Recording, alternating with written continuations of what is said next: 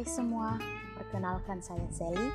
Saya adalah mahasiswa jurusan Teknik Lingkungan di Institut Teknologi Sumatera. Salam kenal semua. Saat ini saya ingin berbagi tentang target masa depan. Siapa sih di sini yang tidak ingin masa depannya bagus? Pasti tidak ada kan? Nah, kita harus membuat rencana-rencana untuk mencapai target itu.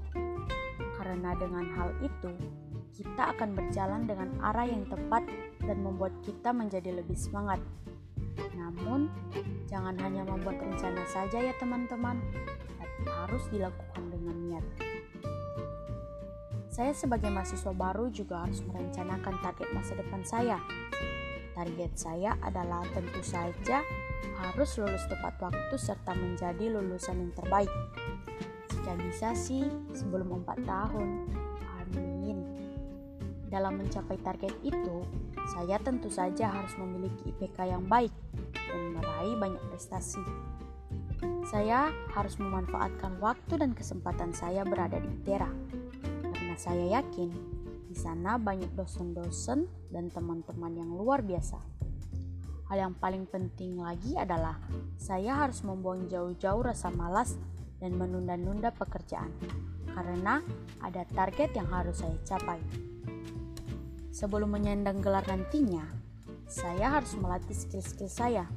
Caranya gimana ya? Tentu saja belajar dari pengalaman dengan mengikuti organisasi-organisasi.